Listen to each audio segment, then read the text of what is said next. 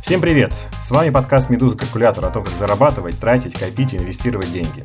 Меня зовут Назар Щетинин, я основатель IT-компании в сфере финансов и автор YouTube-блога «Вредный инвестор». Обычно в этом месте Наталья Грибуля, мой компаньон по трем сезонам, говорила о том, что она тоже частный инвестор и будет вместе со мной рассказывать про финансы аудитории «Медузы», но в этом году все поменялось. У нас кадровые изменения, новый ведущий, но самое главное, что у нас новая тематика сезона, он называется «Про». Я вот, пожалуй, чуть позже об этом расскажу, а сейчас я хотел бы, чтобы сам ведущий, мой новый компаньон этот сезон, представился и рассказал о себе.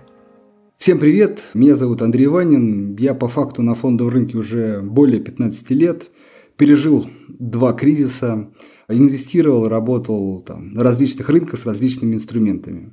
Сейчас я по факту блогер, частный инвестор, который инвестирует сам и делится своим опытом на различных площадках. Это YouTube, Instagram, провожу различные обучающие вебинары. В общем, рассказываю о всем том, что накопил за эти долгие годы инвестирования целая армия поклонников Наташи сейчас тебя захейтит, поэтому ты давай сразу как бы разминайся, приготовься к этому. Я добавлю к твоему представлению, позволь. Кроме всего прочего, Андрей мой товарищ учитель, без шуток. Когда-то лет 12 назад я очень разочаровался в финансах и фондовом рынке, так вышло. Потому что я там делал ставку не туда, куда надо было. И Андрей объяснил мне целый мир, связанный с фундаментальным анализом, Баффетом, Грэмом, и это позволило мне вернуться назад, увидеть вот за ширмой этих всяких спекуляций, насколько интересная штука фондовый рынок, и вот до сих пор я здесь благодаря ему. И, кстати, Андрюх, в этом году у нас с тобой э, кругленькая дата, да, как говорят. Э, в декабре 2021 года исполнится 10 лет, как мы с тобой впервые записали первый э, публичный ролик на YouTube, который называется «Живой портфель». Анализ нетривиальный, который зарабатывает деньги. Поехали. Начать запись.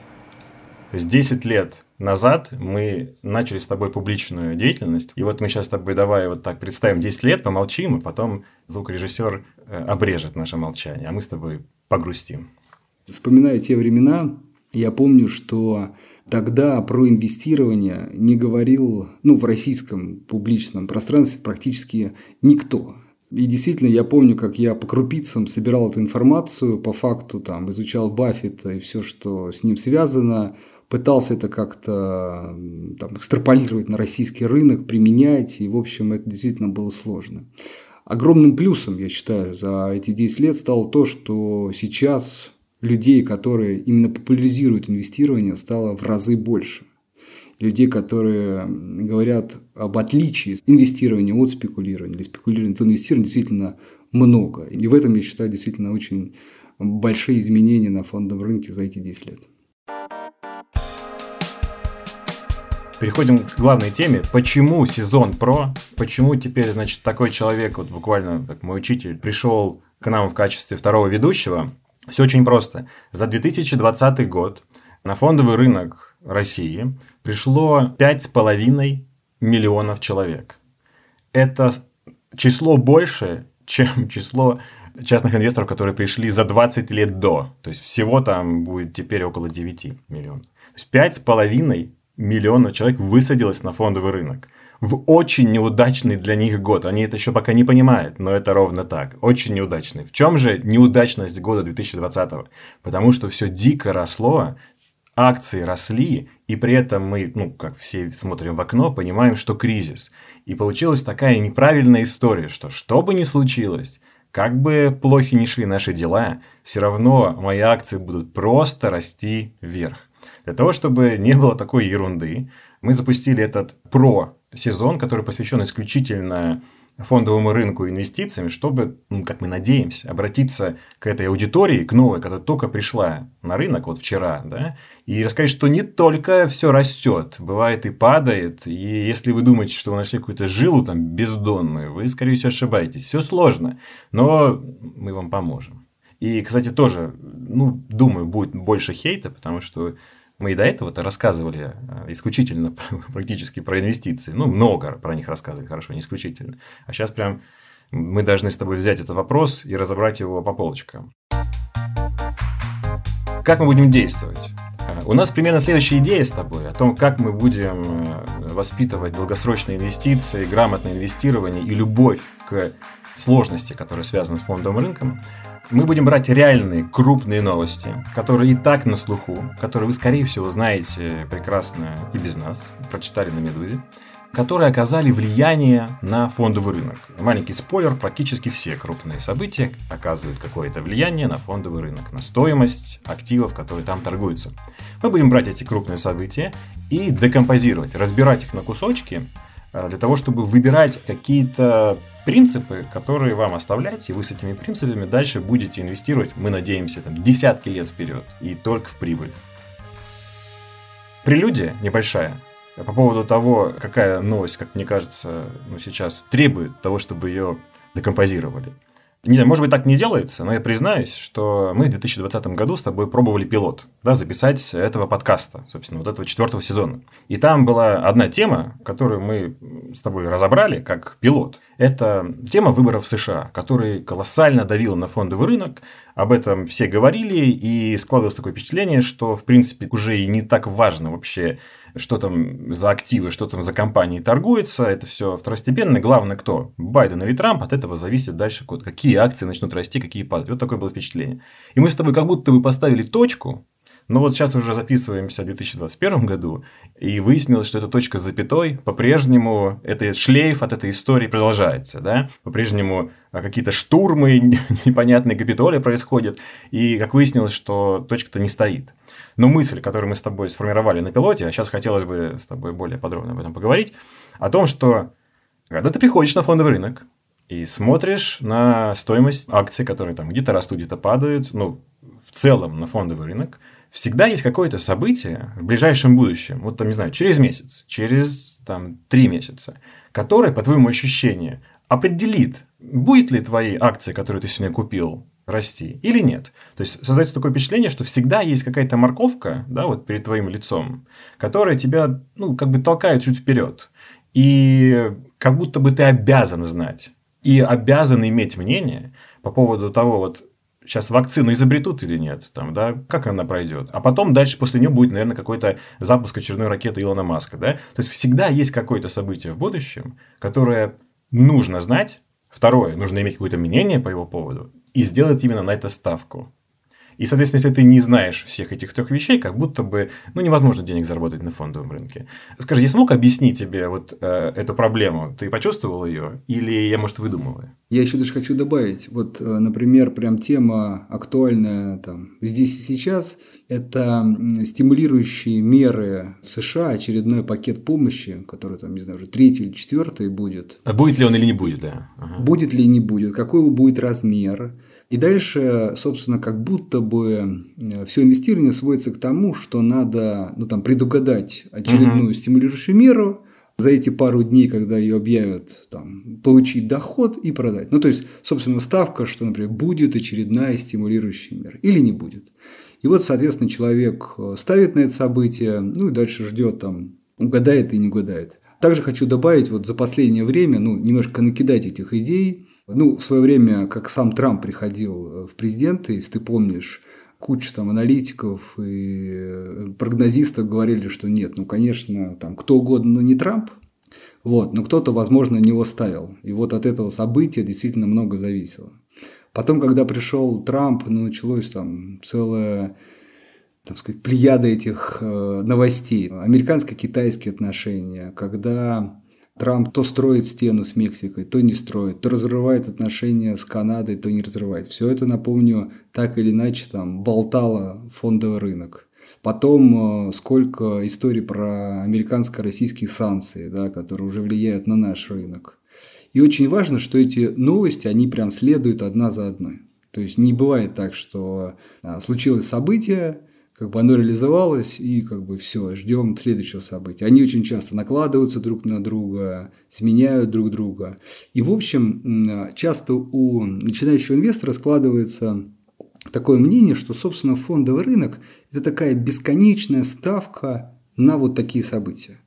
А дальше ты либо угадал и заработал, либо не угадал и не заработал. Хочется тут же вылететь и сказать, ну это ж не так. Подожди, мы что с тобой анализируем большие тренды, солнечная энергия и все остальное. То есть какая связь здесь с этим, да? Но я уже забегая сам вперед, понимаю, что, ну, действительно, сложно говорить о том, что большие тренды действительно существуют, когда при этом, ну, фактически на 7% может у тебя акция упасть за день, как было у меня, или там был случай минус 22% за торговую сессию, просто потому что сказали, что, может быть, не будет э, пакета стимулирующих мер, да, и ты такой, типа, вот и вся стоимость моей аналитики. То есть, я к чему? Подвожу, что есть эта проблема, это наличие всегда вот этой морковки перед собой, и ты можешь сейчас взять ответственность и сказать, забейте. Не надо вообще просто на это смотреть. Смотрите только на большие тренды, а это все там пережидайте. Или все-таки надо в этом разбираться и какое-то мнение иметь? Вообще есть глобально два подхода. Первый – это эмоциональная торговля, а вторая – торговля, когда вы действительно что-то ставите, на какой-то факт, события и так далее. В чем очень важное отличие? Давно это уже доказано, рассказано про то, что на рынке есть две там преобладающие эмоции – это страх и жадность. А жадность, когда человек приходит на фондовый рынок, он видит там растущие акции, у него появляется ощущение, что он эти деньги не заработал, другие заработали, я нет, и он вот спешит всячески пополнить брокерский счет, я это часто вижу, побыстрее, побыстрее, мне надо купить. А что купить, это не важно, просто вот надо покупать. Такая жадность способствует росту акций. Ну, мы недавно все видели кризисный период, э, весна там, 2020 года, это когда все падало. Вот тогда рынком правил страх все рухнет, э, ковид ну, там, похоронит э, всей мировую экономику, американскую экономику. Тут же сразу вспоминаются все про госдолг огромный США, про крах доллара. И, в общем, э, там, аналитики и много информации таких, которые прогнозируют, в общем, глобальный крах. И люди, как бы, ну, не разбираясь в этом, они подвергаются эмоции вот этого страха и начинают также продавать по любым ценам. То есть буквально недавно они покупали по любым ценам, сейчас они продают по любым ценам. Вот это вот торговля эмоциональная. Чаще всего это торговля по графику. То есть человек, видя растущий график, э, чувствует как эффект толпы, спокойствие, акции растут, ну, значит, и я как бы должен покупать. А когда график начинает снижаться, и все ниже и ниже, у него появляется ощущение той же толпы, что все продают, и как бы, наверное, мне надо делать то же самое.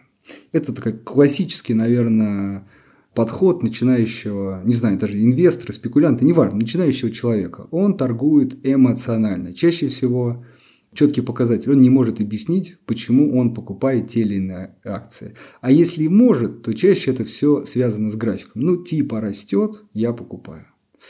Это, как мне кажется, очень субъективно говорю, неправильный подход. Второй глобальный подход, который, как мне кажется, правильный, это когда человек э, ставит четко на какое-то событие, факт, показатель, неважно. У него есть какой-то аргумент, который говорит о том, что эта акция должна вырасти. Ну или если он не покупает, что она упасть. То есть он может объяснить себе, в первую очередь очень важно, почему он покупает или продает эту акцию. Почему это важно? Потому что в результате вот таких объяснений у него должна быть стратегия подход, план, как угодно можно назвать. Но он четко знает, что он делает и почему. Если у него есть план, он может, совершив, не знаю, там, 10, 20, 30 сделок с различными бумагами, посмотреть свой результат и четко понять, работает его план или не работает. Если план не работает, очевидно, надо что-то менять. Если план работает, тоже очевидно, надо продолжать. И вот тут очень важно, когда есть план, ты можешь оценить, ну, как сказать, его правильность. Когда ты торгуешь эмоционально, ну, у тебя каждый раз новый подход к каждой компании. Его оценить невозможно. Моя личная рекомендация – это э, такое осознанное инвестирование. Это когда вы понимаете, почему вы покупаете ту или иную акцию. А вот дальше предлагаю поговорить про то, а какие могут быть аргументы за, например, краткосрочные, среднесрочные, долгосрочные? Хорошо, тогда давай поговорим. Э, давай поговорим про то, что происходит. Например, вот э, действительно сейчас, наверное, я, окей, вынимаю из головы две темы, которые находятся в ближайшем будущем, да, и которые, как мне кажется, сейчас во многом управляют ценами на активы. Да? И если там чуть-чуть ветер дунул в сторону этих новостей, то там плюс 10% акций. Чуть-чуть в другую сторону минус 10. Две новости. Первое – это, как ты заметил, новый пакет э, поддержки ФРС США. Вторая – это, конечно, мы победили ковид, да. Единственное, что здесь, наверное, сама победа будет растянута во времени. Но, как ты помнишь, когда просто Pfizer вышел и говорит, что там какие-то более-менее хорошие новости о том, что у нас э, есть какая-то вакцина, там что-то фондовый рынок плюс 10% сразу. Да, я как раз вокруг этих новостей и хотел бы немножко покрутиться. Вот, окей. Вот мой характерный пример. Весной прошлого теперь года, когда только все развивалось, э, количество заболевших только росло, мировые там локдауны и так далее, и так далее. Соответственно, акции многих компаний, и вот в первую очередь, например, отрасль, одна из сильнее всего пострадавших, это авиаперевозки, они, да и российские, американские компании летели вниз. Как я рассуждаю, да, я для себя сел, подумал, ну, вот этот ковид, насколько он действительно ну, может, э, как сказать, привести к тому, что мир принципе откажется от авиаперевозок, или они сократятся так, что никогда больше не восстановятся. Изучив информацию, почитав, я понял для себя, что это вопрос времени, когда мы там, придумаем вакцину.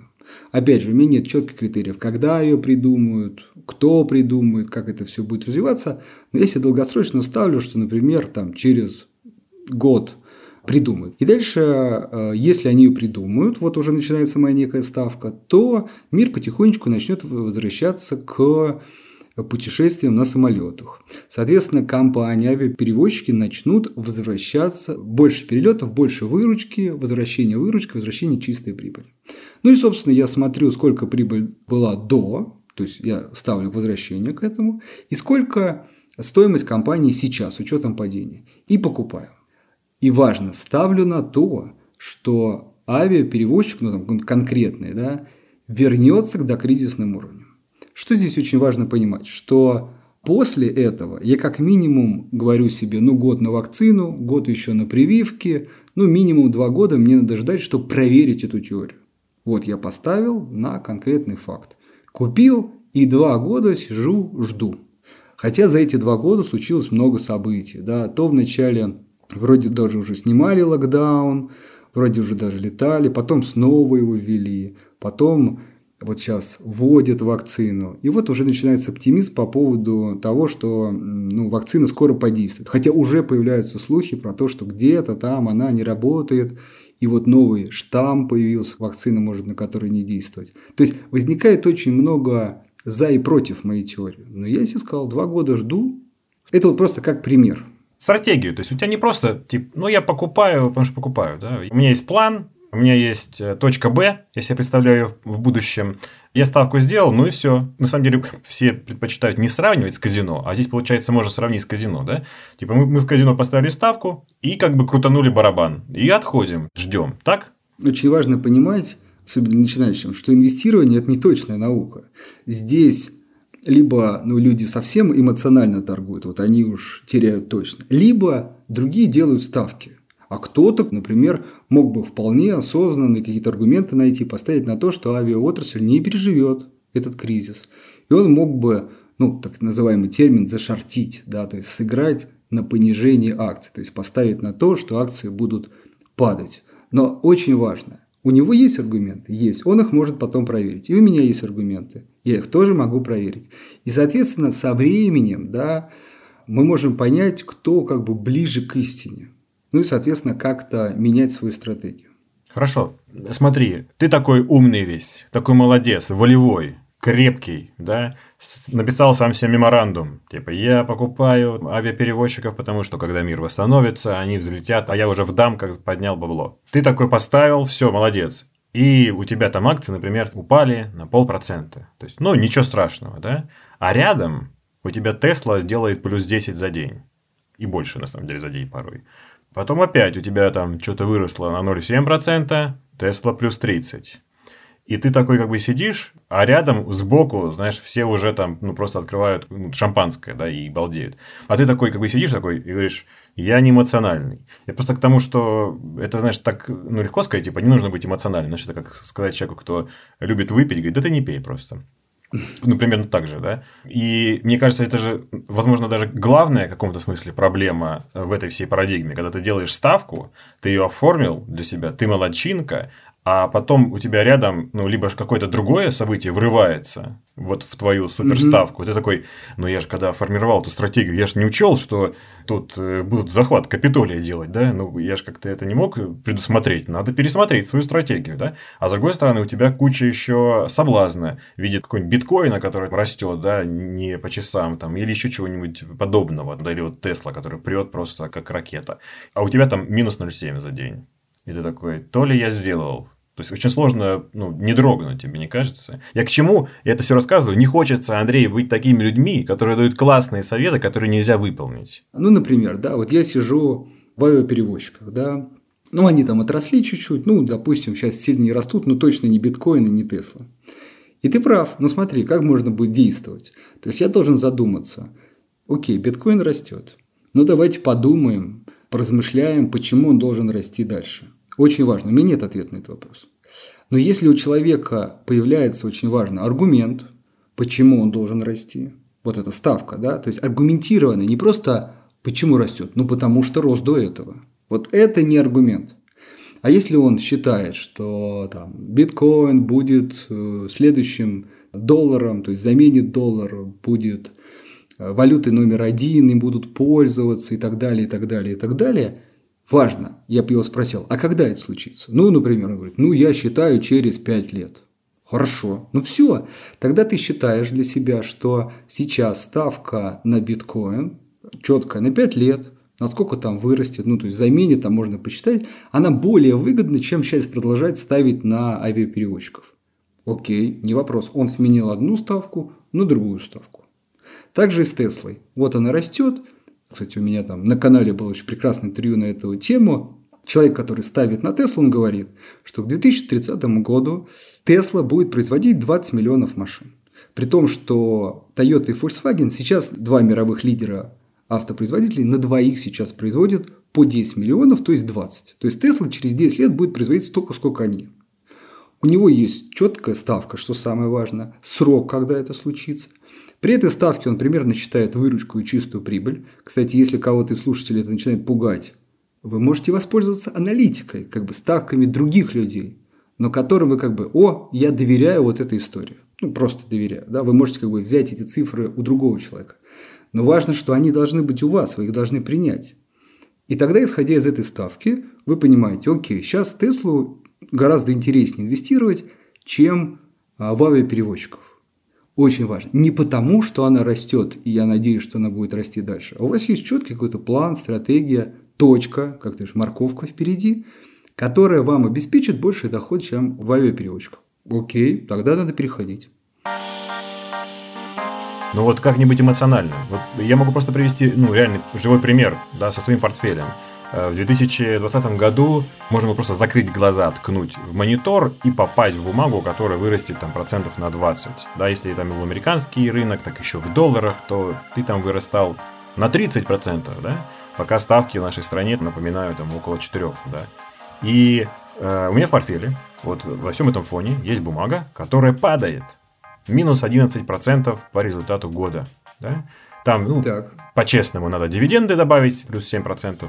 Это я говорю про компанию TNT. Да? То есть она в портфеле сократится. У меня есть понимание, почему а, она может вырастать. Я понимаю, сделал свою ставку, как ты говоришь, все здорово, но я-то продержался, и у меня десятилетний стаж. А вот представь себе, возвращаясь к началу нашего выпуска, пять с половиной миллионов человек пришло за 2020 год. А, никакого опыта нет. Они видели, что до этого только росло, и покупают, и у них там падает на 3% что-то или на 7%, например, да. У них была классная стратегия, они нас послушали, послушали тебя, меня, записали, все. Я делаю ставку на зеленую энергетику, на космические путешествия и еще что-то такое футуристичное, например, да. Вот оно случится, я заработаю. При этом 5% минус, и уже не выдержал ты. То есть я а к тому, при этом что... Тесла и биткоин плюс. Да, да, Тесла прямо рядом, все растет на x10, да, а ты не на то поставил, как бы, да, получается. И вот где найти себе силы, чтобы на мужика, так сказать, взять и сидеть, да, и а я все равно сижу, да. Напоминаю, AT&T упал, да, в моем портфеле. Если бы там его не было просто в портфеле, мне был портфель бы там вообще какую-то сумасшедшую доходность показал, да, а то там чуть скромнее. Уточню только, не обязательно сидеть. Вот, ой, не надо сидеть терпеть. То есть, так. если сформировался другой план, другой, например, на Теслу, и он лучше, чем сидеть в AT&T, надо перейти. Слушай, ну ты будешь скакать. Вот ты сейчас, мы сейчас с тобой изобрели спекуляции прямо в этом подкасте, понимаешь? А почему нет? То есть, почему инвестор, то есть, очень важно, это, мне кажется, грань такая в другую сторону, когда инвестор, я если что-то купил, то теперь только ребенку своему передам, а он моему внуку передаст. Но это тоже неправильно. Ну, Согласен, это другая крайность. Менять план можно на другой план. Вот это, ну, как бы мой посыл, да. Один план на другой план. И опять же, возвращаясь э, к Тесле, да, если у него есть план по Тесле, надо покупать. Но все-таки вопрос про эмоции. 5 миллионов человек, ты говоришь, пришли на фондовый рынок, что им делать? А, очень важно, нету правильного ответа. Есть э, совет. Это я всегда сравниваю в некой степени инвестирования, знаешь, там, с вождением автомобиля. Вот человек, который первый раз садится за руль, и спрашивает опытного водителя, ну слушай, ну как мне вот не нервничать, вот как мне вот расслабиться и плыть в потоке? Ну нету, он не может им ничего сказать. Есть только один совет, ты должен пробовать, пробовать, пробовать, и со временем ты будешь менять эмоции на опыт. То есть и, ну, большинство людей а, профессионалов какой-то отрасли. И они могут посмотреть, как они себя ведут в своей сфере, там, решают вопрос, и как ведут другие люди, которые не профессионалы. Вот чем меньше вы знакомы сферы, тем более вы эмоциональная. Чем более вы профессиональны, тем более ум заменяет место эмоциям. Так и здесь. То есть нужно пробовать, но важно пробовать с маленькой суммы. Опять же вождение. Вы не начинаете ездить со скоростью 100 км в час э, на оживленных улицах. Вы ездите со скоростью 40 км в час на окраине города по пустым улицам. Если перевести на язык инвестирования – вы просто инвестируете маленькие суммы, для вас, кстати, потому что для каждого человека там маленькая сумма, понятие очень растяжимое. Маленькая – это когда, купив акции на эту сумму, вы не начинаете судорожно каждый день или там каждый час проверять э, мобильное приложение брокера и смотреть, что там выросло или упало. Вы по факту что-то купили и даже можете забыть на пару дней про то, что вы купили. Вот это нормальная инвестиция. Она у каждого своя, то есть если слишком много эмоций, много, надо сокращать. Если ну, совсем скучно, прям забыли про бройский счет, но можно докинуть еще. То есть, э, мой совет э, такой. С небольшой суммы начинаете делать ставки на определенные планы. И дальше вы прокачиваете две вещи. Правильное составление планов. Второе э, – неэмоциональное принятие решений, чтобы эмоции не участвовали в этом деле. Вот такой мой совет. Слушай, ну я тебя как бы испытал, помучил, Теперь могу сам добавить к этому всему что-то. Друзья, не обязательно играть в ту игру, которую вам предлагает сейчас медиа, например, какой-нибудь профильный. Что мы с Андреем здесь обсудили, а что события в будущем в любом случае – это определенная ставка. Это нормально. Можно бесконечно заниматься аналитикой прошлого, э, оценивать э, там финансовые показатели успехи в прошлом, но деньги будущего находятся в будущем. Поэтому какую-то ставку сделать придется. Это будет в любом случае риск, ну и страшновато, что говорить. Но главный момент, когда вы приходите на фондовый рынок, кажется, что ставки и вот эти точки Б, они как будто бы уже предложены. Ну, вот типа как стимулирующие меры или там ковид. Я думаю, что... Не думаю, а даже настаиваю на том, что вы не должны себя ограничивать. Придумайте свою ставку. Пускай она будет для вас более аргументированная, пускай она будет, может быть, менее популярная, например, не так освещаться в СМИ, но выберите ее и поставьте на это. То есть, хорошо взвесьте, проанализируйте, сделайте какой-то типа ну, меморандум да, или план, стратегию, и сделайте свою собственную ставку и на нее поставьте. Пример таких ставок – Конечно, уже одну даже заспойлерил да, Андрей и на нее поставил, как я понял. Это возвращение мира к норме. Что это значит? Это означает, что опять путешествие, у вас приблизительно 7 миллиардов человек, которые давно уже далеко никуда не вылетали. Ну хорошо, летает намного меньше людей, но все равно у вас все соскучились потому, чтобы гулять, летать, посещать новые места.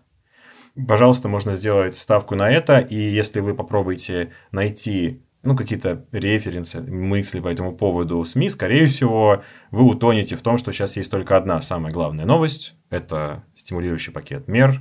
Это не так. Дальше прекрасная идея, которая у нас и ранее озвучивалась в третьем сезоне, если не ошибаюсь, по поводу зеленой энергетики. Вы берете и говорите, окей, хорошо, мир переходит медленно и верно на зеленую энергетику. Изучите вопрос, посмотрите там видосики, послушайте подкасты, послушайте, так и будет. И таким образом вы сможете сформировать свою собственную идею, свою собственную точку Б. Вы в нее влюбитесь, она принадлежит вам, вы ее изучили, вы ее знаете. Когда кто-то, идя вам навстречу, там, друг, там, товарищ, там, не знаю, или родственник позвонит и скажет, слушай, там что-то биткоин растет, пускай растет, у меня есть моя ставка, я ее придерживаюсь, я ее понимаю, пока там ничего не изменилось, мне перепрыгивать не надо. Постоянно что-то растет. Вы как бы даже вселяете какое-то спокойствие в тех людей, которых болтает на фондовом рынке. Поэтому мой совет и даже, как сказать, резолюция, да, то, что события в ближайшем или, может быть, дальнем будущем и ставка на них – это неплохо. Это как бы часть работы, если так хотите. Это нормально. И даже если вы выбираете какие-то большие консервативные продукты, все равно ее нужно сделать. Поверьте, люди, которые инвестируют только в облигации, тоже есть свой собственный большой рынок. Да? Сейчас на полном серьезе обсуждают и финансисты в России, и финансисты за рубежом, что будет исходы из облигаций, стоимость будет падать, потому что будет ротация в более рисковые активы. Там тоже своя жизнь, там тоже свои ставки на будущее. Это нормально. Но не соглашайтесь с теми, которые сейчас кажутся, кажутся самыми важными. Найдите свою сами себе ее продайте, и вам будет легче пережить вот эти все штурмы зданий правительственного назначения, так я назову. Да, вот э, я особенно согласен, еще услышал вот в твоих словах ценно, а, попробуйте, ну, продать самому себе, да, эту ставку. Или я иногда по-другому говорю, когда ваш знакомый, там, знаете, где-нибудь за бокалом вина или пива попросит вас показать бройский счет, и вы откроете, о, у тебя вот такая-то акция, да, а почему купил? И вы, очень важно, четко и внятно ему сможете рассказать историю, да, почему эта компания стоит того, чтобы купить акции. Вот это очень важно, потому что часто с этим сталкиваюсь. Почему купили эту бумагу? Ну, и вот как бы, ну, действительно, человек сам в итоге потом признает, это не знаю, где-то услышал, где-то увидел, где-то подсказали, но он не изучил, то есть он свою ставку не сделал. Еще раз, можно взять другую ставку, но только как бы ну, изучите ее, как бы примите ее, сделайте ее своей, а не чьей-то. То есть не перевешивайте ответственность, очень важно. То есть это ваше решение, а не чья-то рекомендация. И еще один важный момент. Э, есть еще такой формат ставок, который как раз на самом деле мне ближе. Это не ставка на конкретное событие в будущем. Ну, краткосрочно, долгосрочно, неважно. А ставка на менеджмент. Это когда я беру компанию, и смотрю ее прошлые показатели, исключительно прошлое. И есть такой главный показатель для меня, например, рентабельность капитала. ROI очень признан. Он считается как чистая прибыль, деленная на капитал предшествующего периода. Все эти цифры можно посмотреть в отчетности компании. Я думаю, про отчетность еще отдельно будем говорить, где искать и так далее. Ну и в приложении вот эти... вашего брокера, скорее всего, тоже, потому что сейчас это популярная тема. Да, кстати, в приложении, да. И вот вы берете этот показатель, и он финансовый, но важно понять его суть. Он говорит о том, сколько менеджмент зарабатывает своим а, акционерам на вложенный их капитал. То есть капитал – это как бы деньги акционеров, а прибыль – это сколько а, менеджмент да, заработал на этот капитал. И очень важно, что если компания рентабельна, ну, я для себя определяю, например, для России рентабельность больше 12%, для Америки там больше 6-8%. То есть менеджмент эффективен, я называю. То есть он умеет управляться с деньгами. И при этом компания, например, стоит недорого, тоже очень кратенько скажу, это показатель такой P на E, хотя я его переворачиваю E на P, отдельно тоже, я думаю, об этом поговорим, показатель как бы доходности, потенциальной доходности акций. И если он приемлем, то очень важно, смотрите, я покупаю эту компанию не потому, что я наставлю на какое-то событие в будущем, там они что-то там произведут, построят, купят кого-то, изобретут. Нет, нет. Я просто ставлю на то, что эти ребята были последние там 5-7 лет эффективны. То есть очень хорошо зарабатывали своим акционерам на вложенный капитал. И сейчас их акции торгуются по приемлемой цене. Еще раз, я. И все, я просто как бы присоединяюсь к ним, да, как я говорю, я захожу на этот лайнер, даже иногда не понимая, куда он едет. Пусть менеджмент решает, куда инвестировать, надо туда инвестировать, не надо, надо этот проект запускать, не надо. В общем, как там они с ковидом борются. Это все их проблемы менеджмента. Я просто вижу, что в прошлом ребята были эффективны. И я ставлю на них. Ой, я не доверяю менеджменту, прикинь. Вот правда, я последнее время понял, что, наверное, нету ни одного менеджера, которого ты бы мог остановить там и, спросить, ну, твоя компания будет великой? О, да. То есть, вот нет ни одного такого, знаешь, совета директоров, где так, ребята, в этом году из рук вон. Короче, план такой. Да, ну, я думаю, такого не может быть. Поэтому, наверное, я скорее не доверяю, почему больше делаю аналитики и больше делаю ставку самостоятельно, потому что вот в менеджмент ну, не всегда верю, да. И даже не то, что верю, тут еще такой момент, смотри, то есть они-то могут стараться, они могут в прошлом показывать какой-то перформанс, но тебе же нужно принимать решения сейчас и в будущем. Плюс еще менеджмент меняется, это тоже немаловажный момент. Вот я могу тебе привести живой пример, да, и вот ты рассудишь.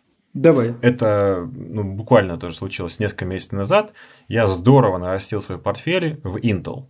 Так. Ну, я, ты знаешь, веду публично э, дела, да, я на Ютубе рассказал людям, что вот мой портфель, и там Intel тоже. Они увидели, что Intel, да.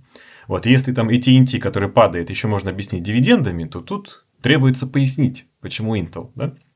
Ты не поверишь, нашлось такое количество людей, которые ко мне пришло, написало, позвонило и рассказало, что я делаю ошибку.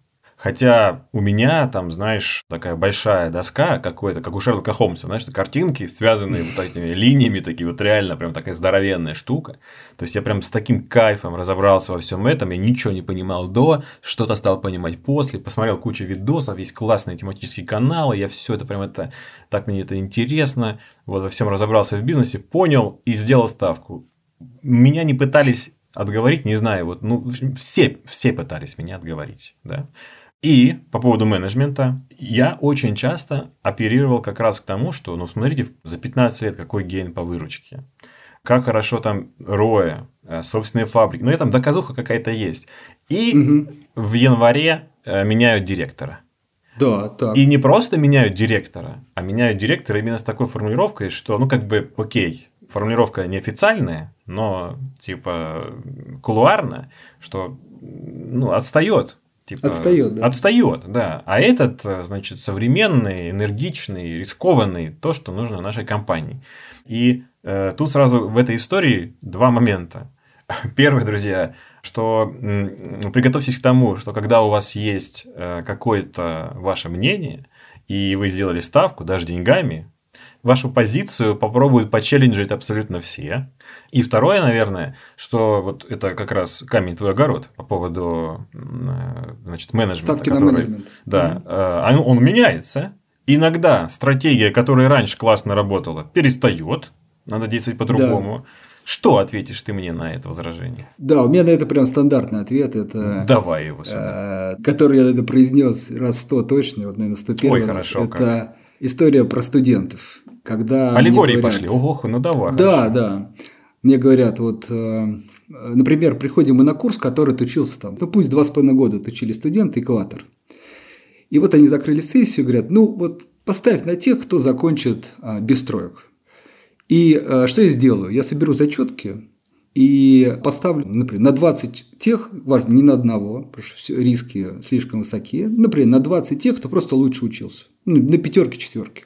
Но при этом себе четко скажу, что, слушай, ну, студент сейчас вот учился на пятерке, четверке, а потом загулял, забросил, перестал учиться. Может? Может. Или какой-нибудь троечник, который плохо учился. Потом взялся за голову, начал зубрить, читать книжки и стал лучше учиться. Есть такое? Может быть? Может.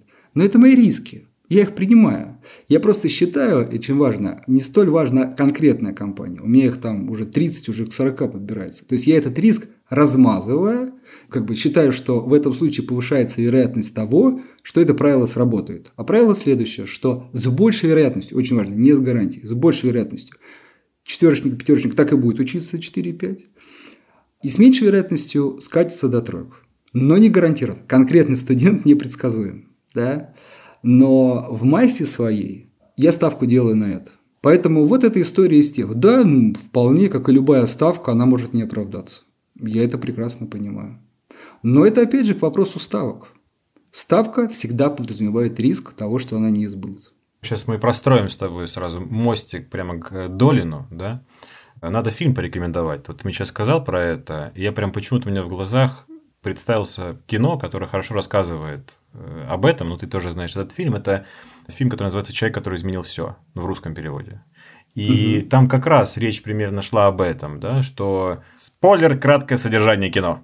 Бейсбол, Америка, Брэд Питт. Угу. Он приходит да. и приносит новую методику оценки команды и игроков э, и собирает команду мечты исключительно по цифрам, по средним показателям, по перформансу каждого, а до этого все занимались тем, там, тренера, что там оценивали, насколько он эмоциональный, заводной, там, энергичный, как у него дела с собакой, там, да, вот все оценивали более эмоционально, а он пришел по цифрам, собрал такую команду в среднем хорошую, показал классный перформанс, но не взял первого места но он действительно команду поднял прям с низов на самый верх, да? Вот это хорошее угу. кино, которое, в принципе, все рассказал, можно не смотреть.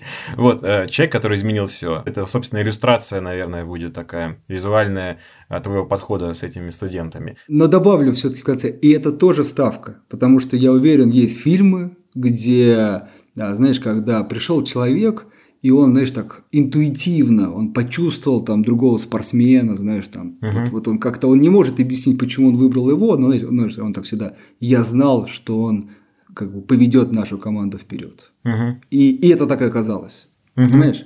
И это тоже работает. И это все, все время как бы возвращаясь к теме ставки. Вы должны на что-то поставить. По-другому никак. Хорошо, да. Ну, Андрей, конечно, вредный ты. Не совпадает мне с тобой во многих э, вещах. Позиция. Э, к концу сезона мы, я думаю, будем уже ругаться. Ну и ладно. Друзья, мы начали с того, что попробовали понять, насколько выборы в США, которые вроде как все-таки закончились уже, да, наконец, в свое время справедливо управляли стоимостью активов на фондовом рынке. Но мы поняли, что фактически самое главное найти свою собственную стратегию и свою собственную точку Б, а не брать ту, которая летит в вас там, из медиа. Через 4 года, ну приблизительно, опять будет избираться президент США. И опять надо будет думать о том, как это повлияет на фондовый рынок, за что топит тот или иной президент. И лучше, если ваша стратегия будет как-то обтекать эти истории, потому что они, как вы поняли, цикличны. Постоянно что-то где-то происходит, кто-то кого-то поддерживает, где-то что-то меняется. Если у вас есть ваш собственный подход, ваша точка Б, какая-то полярная звезда, на которую вы ориентируетесь, то вас невозможно выбить из седла, вы будете находиться в этом портфеле, этот, эти акции будут расти, приносить вам доход, несмотря на то, какой будет в стране президент. А, да, смотри, вот если возвращаясь к заявленной теме, вот, например, с чем я сейчас сталкиваюсь, какая вот сейчас дилемма, можно сказать, висит, да, ну вот сейчас рынки выросли, рынки на хаях, и люди, которые в том году входили, получили очень хорошие доходности, кто-то там на все вошел, очень рад, кто-то не вошел, кто-то вот только пришел, и у них у всех сейчас одна дилемма. Ну, вот этот вот, вот на хаях это как бы все, то есть ждем коррекцию, либо это только начало какого-то там большого роста. И этот вопрос, он висит, он часто мне задается. И опять же, я людям говорю, ну давайте, ну, или сами стройте, или слушайте аргументы, то есть какая-то стратегия. Вот, например, за себя скажу, да, то есть у меня есть доводы за то, что почему должно расти дальше. Потому что, опять же, э, с ковидом ситуация не решена, люди еще, так сказать, не вернулись, далеко не вернулись к обычному потреблению, их постоянно поддерживают эти стимулирующие меры, сами они не вернулись. Это первое. Второе – это ставки по депозитам. Все вы можете посмотреть э, ставки рублевые, вы можете, кстати, посмотреть и доллары в российских банках. Поймите, что для американцев ставки по депозитам в долларах такие же, они там нулевые. И вот очень важно, что когда человек вот в России приходит на фонд рынка и в Америке – у него депозит уже не альтернатива. То есть это инструмент, который становится все менее и менее интересным. Куда ему идти? Вот куда ему идти? У меня нет другого логического обоснования или там причины, почему он должен не прийти на фондовый рынок, ну или в биткоин, да, что тоже популярно. То есть люди э, начнут еще больше потреблять, ну, вернее, возвращаться, у них будут доходы, которые они куда-то понесут. И вот, вот эти факторы четкие, да, говорят мне за то, что у меня причин, э, почему фондовый рынок не должен расти дальше, нету. Но я вам предлагаю, например, там в комментариях написать, например, комменты против.